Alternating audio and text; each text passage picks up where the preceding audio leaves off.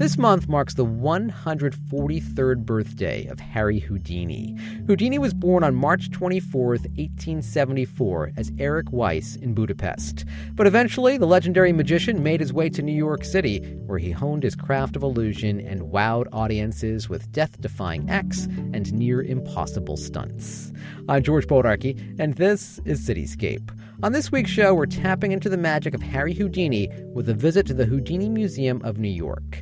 It's located within the headquarters of Fantasma Magic, one of the world's leading manufacturers of magic tricks. The majority of the artifacts in the museum comes from the private collection of Fantasma Magic's C W O. My name is Roger Dreyer. I am the C W O. That stands for Chief Wizard Officer of Fantasma Magic and the Houdini Museum of New York. Once you walk off the elevator into this establishment, really it's amazing. I mean, you don't expect to walk into this museum coming into the building that you do. We're very fortunate uh, of the nice compliments we've gotten about our humble uh, mini-museum, but it's actually home of the second largest collection of Houdiniana in the world. And it's the only permanent display where people can actually see a lot of his secrets, picks, gimmicks, locks, tricks, and ephemera that he actually used to promote his show. Now, this is your own personal collection here, right? I'm very fortunate that my grandfather got me into magic as a kid, and I've been collecting for over forty years. And I'm fifty-five, but I, I get paid to play, so I guess I can act young most of the time, creating toys under the Fantasma Magic brand. So how did your grandfather turn you on to magic? My grandfather, like many other New Yorkers, was a European immigrant, and he came from Poland and Russia, and he was brought up in the School of Hard Knocks on the Lower East Side of Manhattan.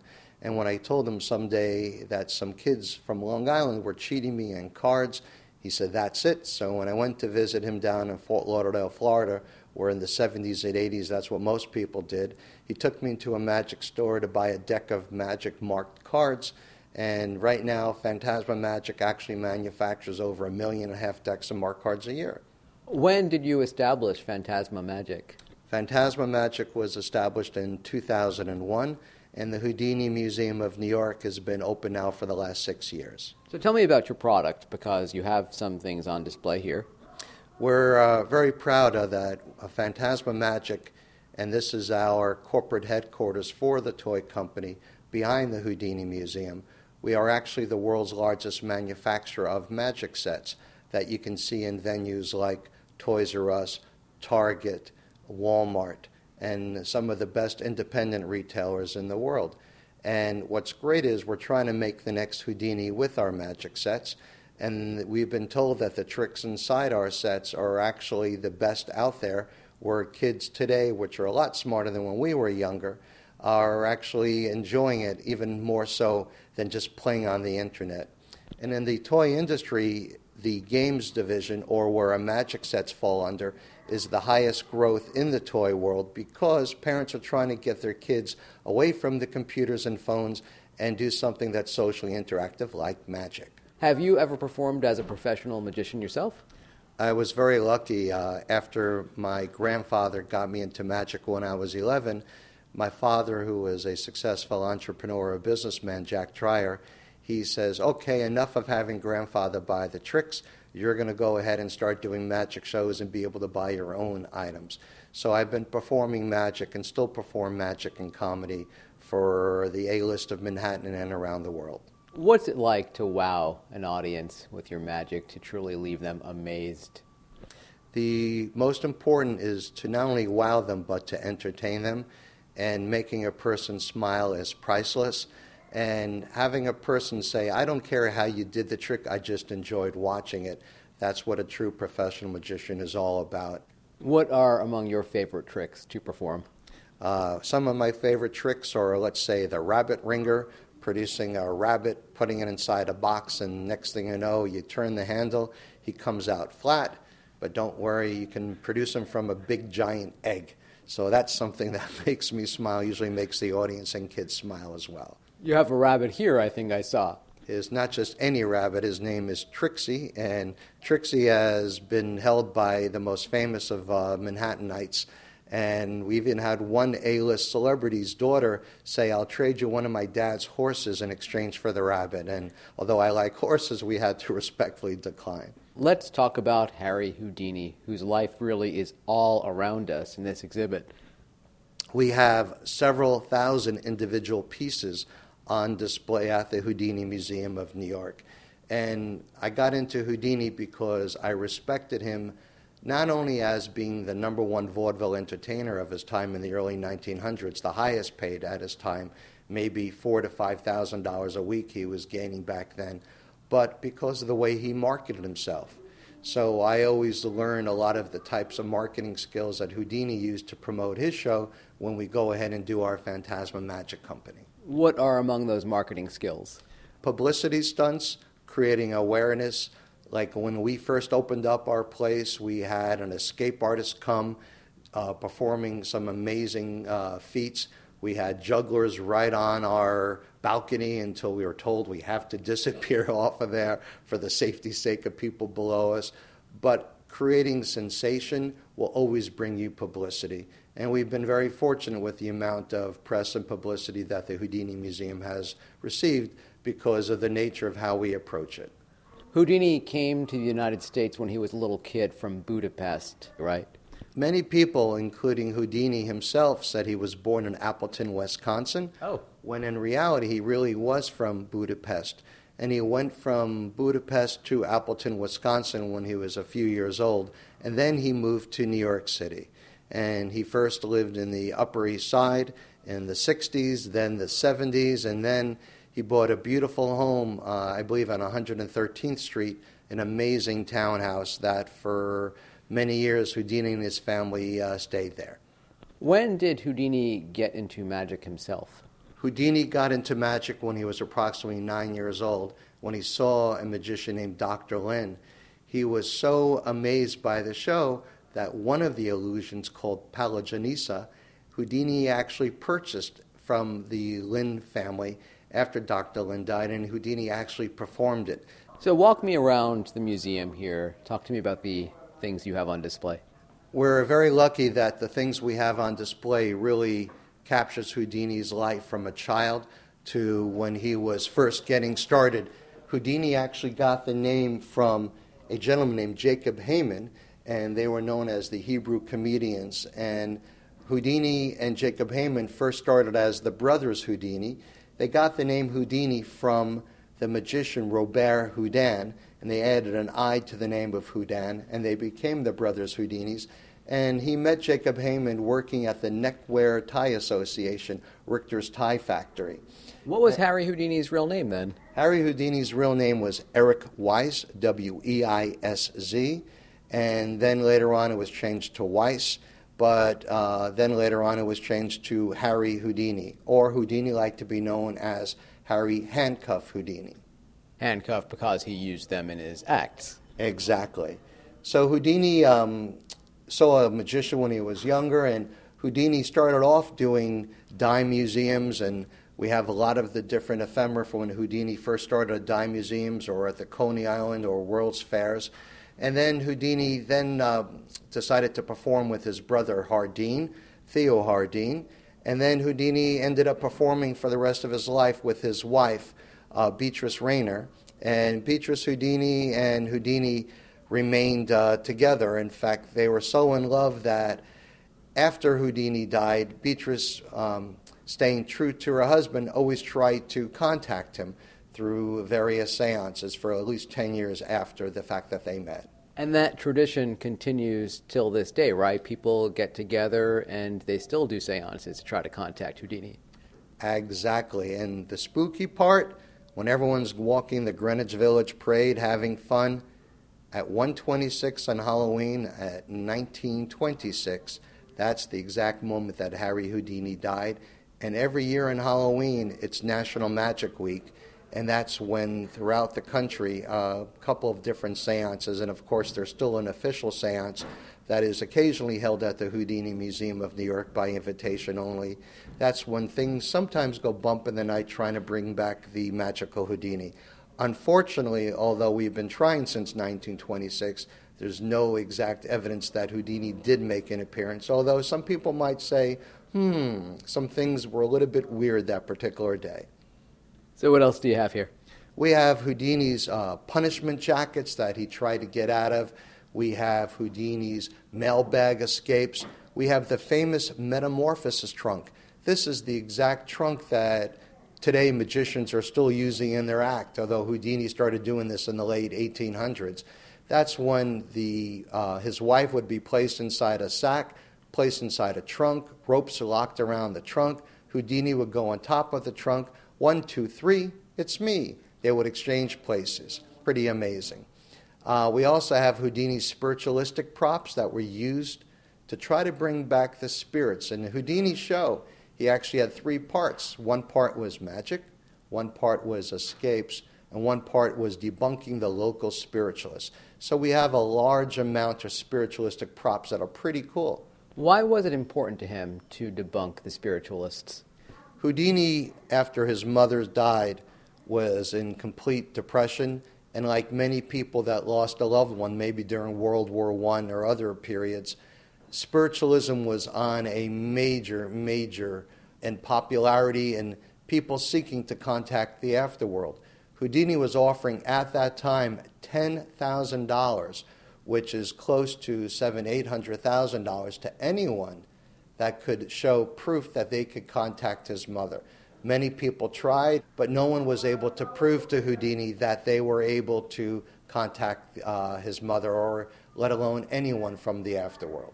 That being said, what do you think Houdini would think about people still trying to contact him? I would respect that Houdini would think it's okay to try, but to actually fool people and letting them think that they actually did speak to Houdini when they didn't, or Houdini always wanted to believe. Houdini's always thought, like we do here at Fantasma, anything is possible. We're not saying that you can't contact the afterworld, but we're saying we have actually seen no evidence of anyone being able to do that.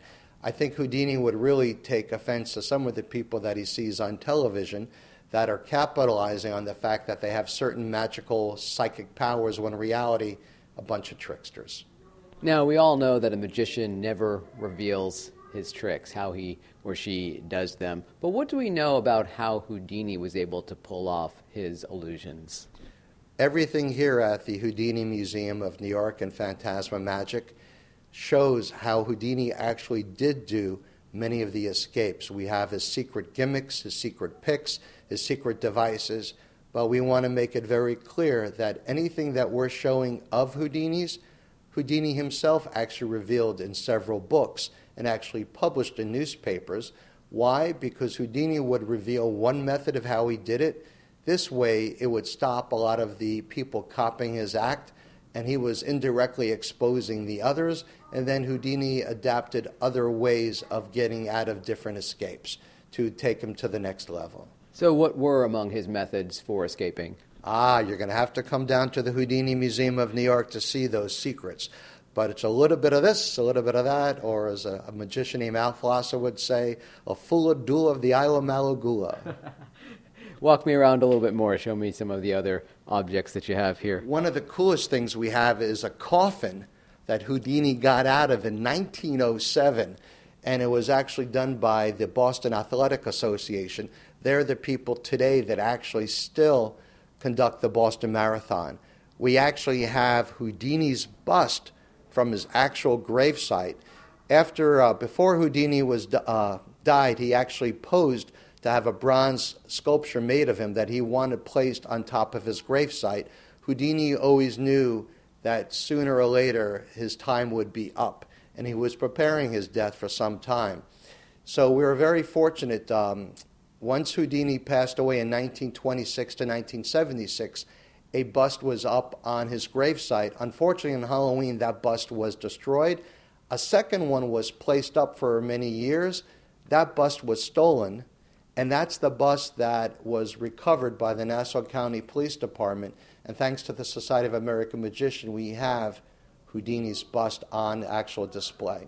We also have the handcuff board that was used in the very famous movie Houdini, starring Tony Curtis in nineteen fifty-three. And we have many of the cuffs that were actually used in that movie, but that actually did, in fact, belonged to Houdini. We also have some of the rarest photographs, some of the rarest pictures, and we have lots of ephemera that belong to other great magicians, including that of David Copperfield, that of Penn and Teller, that of David Blaine, that we're here to show not just Houdini, but magicians, stars of today. How did you go about amassing this collection? I've been uh, very lucky by working for a magic shop when I was younger that was actually owned by Houdini.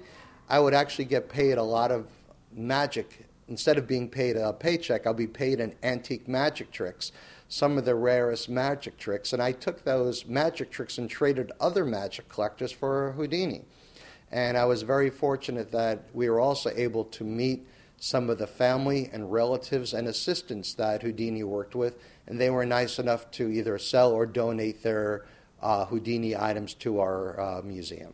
What's your favorite Houdini trick? My favorite Houdini trick maybe is not necessarily a Houdini trick, but it's one of the coolest things he has is the way he could convince a people around a seance table that everyone was holding on to the hand next to them, but in reality, through a magic special gimmick that you have to come here to see, Houdini would be able to free his hand and make ghosts appear. So how did Houdini recreate making ghosts appear? That's one of the coolest things that I loved. But we also know about the secret of what happened when Houdini was shot in the hand. You're going to have to come here and read about that to see what happened when Houdini was shot in the hand and the bullet stayed in his hand. We actually have the, that photo, Houdini's caption, and a letter written by his brother saying what actually happened to Houdini when that did occur. So I would say from producing Ghost to the episode and when he was shot in the hand, and if you ever saw the movie Prestige, that featured a water tank. Uh, in the Tony Curtis movie, that same water tank killed Houdini. In the Hugh Jackman movie, that's how he kept was uh, rejuvenated. But no, that was just a trick that Houdini created uh, to escape from, to cause a major sensation. And we have one of the rarest, beautiful color lithographs from about nineteen twelve that shows Houdini escaping the green monster trying to kill him inside the water torture cell. How did Houdini die? Because I understand there is some controversy over his death. Uh, Houdini died of peritonitis and a ruptured appendix, and Houdini was given an interview to some people after his performance, uh, and this interview took place backstage at McGill University. And yes, uh, someone uh, did punch Houdini in the stomach several times. Houdini uh, joined the Welsh Brothers Circus, and he learned how to brace his stomach in order to withstand a blow. In fact, David Blaine on one of the T V specials actually recreated that phenomenal scene. And that, people say, caused further damage. And Houdini then died uh, a week later on Halloween after that punch. But some people say that he already had appendicitis, was already in effect. But the controversy in a phenomenal book written by William Kalush and Larry Sloman called Houdini, America's First Superhero, reveals the fact that Houdini might have been poisoned by the spiritualist. Houdini was ruining the career of many spiritualists, exposing them during his stage show. And many people say when Houdini was in that hospital in Detroit, an experimental drug was given to him. A second operation was needed to take place. There should never have been a second operation. There should have been an experimental drug. And what was that experimental drug? It got so far that some of the relatives of Houdini want to exhume his body to see if he was poisoned, and that whole effort uh, then was stopped. Houdini had a great motto, right? One that I know that you often repeat. We like to encourage people to become the next Houdini, and Houdini always said, "My brain is the key that sets me free." So a lot of people say, how did Houdini do it? We always say, use your brain, use your common sense. When you're locked up inside a coffin or a packing box or you think life has no escapes, take a step back, think, and think the way Houdini would, and you'll be able to accomplish the impossible. If you had an opportunity to talk with Houdini, what would you want to know? Great question. I would like to know, why was Houdini so intrigued about putting his life at risk? If he had so many loved ones in his family and so close to his family, Why did he want to risk his life for the sake of entertainment? And yes, when Houdini would go down Niagara Falls uh, trying to get out during a movie shoot, or trying to be put in the most incredibly difficult circumstances, or go underwater, or inside a tank, or inside a milk can, Houdini did put his life at risk. So showbiz is great, tricks are great, but why, if you were so close with your mother and wife, would you want to risk yourself? Performers today like David Blaine, also following the Houdini footsteps, so that I give uh, David Blaine tremendous credit, as well as Penn and Teller when they do many of their different effects. Roger, thanks so much. Thank you. Roger Dreyer is the founder of the Houdini Museum of New York and the C W O, Chief Wizard Officer of Fantasma Magic. The Houdini Museum of New York is located within the headquarters of Fantasma Magic on the third floor of four twenty-one seventh Avenue in Manhattan. You can also visit them online at houdini museum n y dot com or fantasma magic dot com. Next on Cityscape, through the magic of the internet, we were able to locate one of Harry Houdini's living relatives, a guy by the name of George Hardeen, who currently resides in Arizona.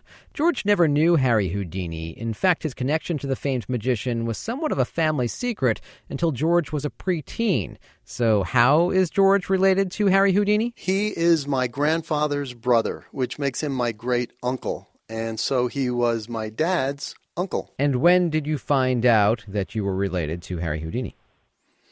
I think I was about ten, eleven, possibly twelve. My dad didn't tell us as kids because he didn't want us running out into the street and telling all of our friends, hey, I'm related to Harry Houdini, because who's going to believe that? It was silly. And so my sister found a letter addressed to Harry Houdini Hardeen, who was my dad. And so she asked, what's going on here, Dad? And that's when my dad told us that, in fact, Harry Houdini was our great uncle. So your dad's middle name is Houdini? Correct. He was named after his uncle, Harry Houdini. So what went through your mind when you found out you were related to Harry Houdini? And closely related to Harry Houdini? Well, of course, it was a surprise as a kid. Um, and there was a lot of excitement attached to it. But consider this was before the internet age, before there was a lot of communication. And so the only source of information for us was my dad and my mom. And, uh, of course, as a kid, I read some books about Houdini. But then I pretty much forgot about it because my dad did not grant interviews. His experience with either book writers or reporters was that they made some mistakes, and he was not happy with a lot of the information that had been published about Houdini that was erroneous. So that kind of rubbed off on my sister and me um, through our teen years, and we really didn't talk much about Houdini. But then later, we did, and we are, and now we're having a lot of fun with it. Every Halloween, which is the anniversary of Houdini's passing, I get emails, I get phone calls, and now I have a lot of fun with it. And so is my sister as well. What questions started to form for you about Houdini as you got older that you wanted answered? Well, I just wanted to know more about my family, and so I learned about it. There are some recent new books about Houdini, which are really excellent. One by Bill Kalush, um, an academic biography by Ken Silverman. Um, and so this really provides lots of information that, that I didn't have and that my dad didn't tell us about. Uh, people have done lots of academic research, and it's s- substantiated. So that's one nice way to find out, one nice way to see photographs of uh, relatives, my great-grandfather and my great-grandmother and my other great-uncles. Now, your grandfather was also an escape artist, right? He worked with Harry Houdini. Correct. Uh, that was um, Theo Hardeen. He was Houdini's partner before Houdini got married to Bess Houdini, and so they were the Houdini brothers. And uh, my grandfather was a little younger than Houdini, and then the, he went off and, and did his own magic acts. They created the myth that they were competitors, but of course they were in collusion. This was all a way to attract more crowds and bigger crowds. And Houdini, I like to think, invented public relations. He would go to the local newspaper office and offer to hang upside down by their flagpole and escape from a straitjacket, which of course drew a crowd, which of course the newspaper would cover, which of course would result in him selling out his shows in that town for that week. And then he'd move on to the next town and do the same thing. And my grandfather would do the same thing, and they would challenge each other from time to time, and that also would draw a lot of press and uh, draw crowds to their acts. Did you have an opportunity to know your grandfather, or did he pass before you were born? Yeah, he passed um, about eleven years before I was born. But my sister knew him, and of course my mom did too. And uh, so I got stories from my mom about uh, my grandfather. What have you learned about Harry Houdini and your family's history that has fascinated you the most? Well, their work ethic and their search for knowledge. As my dad told me, it wasn't a trick that Houdini was great at escape, and my grandfather as well. Houdini is the more famous of the two. It was hard work. It was study. It was research. It was a work ethic. And that is what brought them their success. They just worked hard at being the best, and they didn't want anybody to be better than them. And they stayed up with the technology of the day. They understood every lock and uh, how it could be picked, its weaknesses. And so that stuck with me. And um, it seems to be a family trait. I work hard at what I do. Um, I became a reporter, just like you, George, and uh, worked hard at it. And then I learned how to train horses, and I got good at that. And uh, in my current job, which happens to be public relations, I seem to be pretty successful at that, too. Did magic and illusion stop with Harry Houdini and your granddad and your family, or did others pick up? Yeah, no, it, it, it did stop. My dad did not go into the family business. Um, he went on and got his law degree and worked in business. I went into journalism. My sisters, both of them, went into teaching. And so, yeah, magic stopped way back when with my grandfather, Uh, who died in nineteen forty-five. Houdini, of course, died in nineteen twenty-six. And so the myth ends there. Have you tried your hand, though, at any tricks over the years? Well, if you give me a one hundred dollar bill, George, I can make it disappear. That's a pretty good trick. The circumstances surrounding your great-uncle's death have been called into question. Some believe that he was poisoned because he spent a lot of time trying to debunk spiritualists throughout his career. He did this during his acts. Do you share that belief? Not really. Uh, it's a great hypothesis, uh, but I think he really did die of peritonitis after being punched uh, by a college student in Toronto. You know, the only way to... to substantiate the poison myth would be to exhume Houdini, but really that that's not a, a viable option. Um, um, it was reported that I supported that, and actually no reporter asked me the straight question, do you support that? And I really couldn't at the time, and certainly my sisters wouldn't, and uh, any Houdini aficionado would not do that. So... So we have to go with what we know, and that is um, Houdini died from an infection resulting from peritonitis after being punched. Have you visited your great-uncle where he's interred in Queens here in New York City? I have not, but I will soon be uh, this summer when I go back east. I'm in Arizona right now. George, anything you want to add that we haven't talked about when it comes to Harry Houdini and your family history? That's about it, George. Um, thank you, George. George Hardeen is a great-nephew of Harry Houdini. You can learn more about the life and magic of his great-uncle in the book The Secret Life of Houdini, The Making of America's First Superhero, or visit the aforementioned Houdini Museum of New York in Manhattan. And that's it for this week's Cityscape. Thanks so much for listening to our podcast. You know, some people still don't get podcasts, what's out there, and how to listen. You can help change that with a click. Right now, think of someone you care about. What podcast would they really love? Got it? Now do it. Tell them about it in real life or on social media. And if they don't know about podcasts, show them how. Tell us what you recommend with the hashtag TryPod, that's T R Y pod, and thanks for spreading the word. I'm George Polarki. My thanks to Cityscape producers Claire Drake and Zach Salas.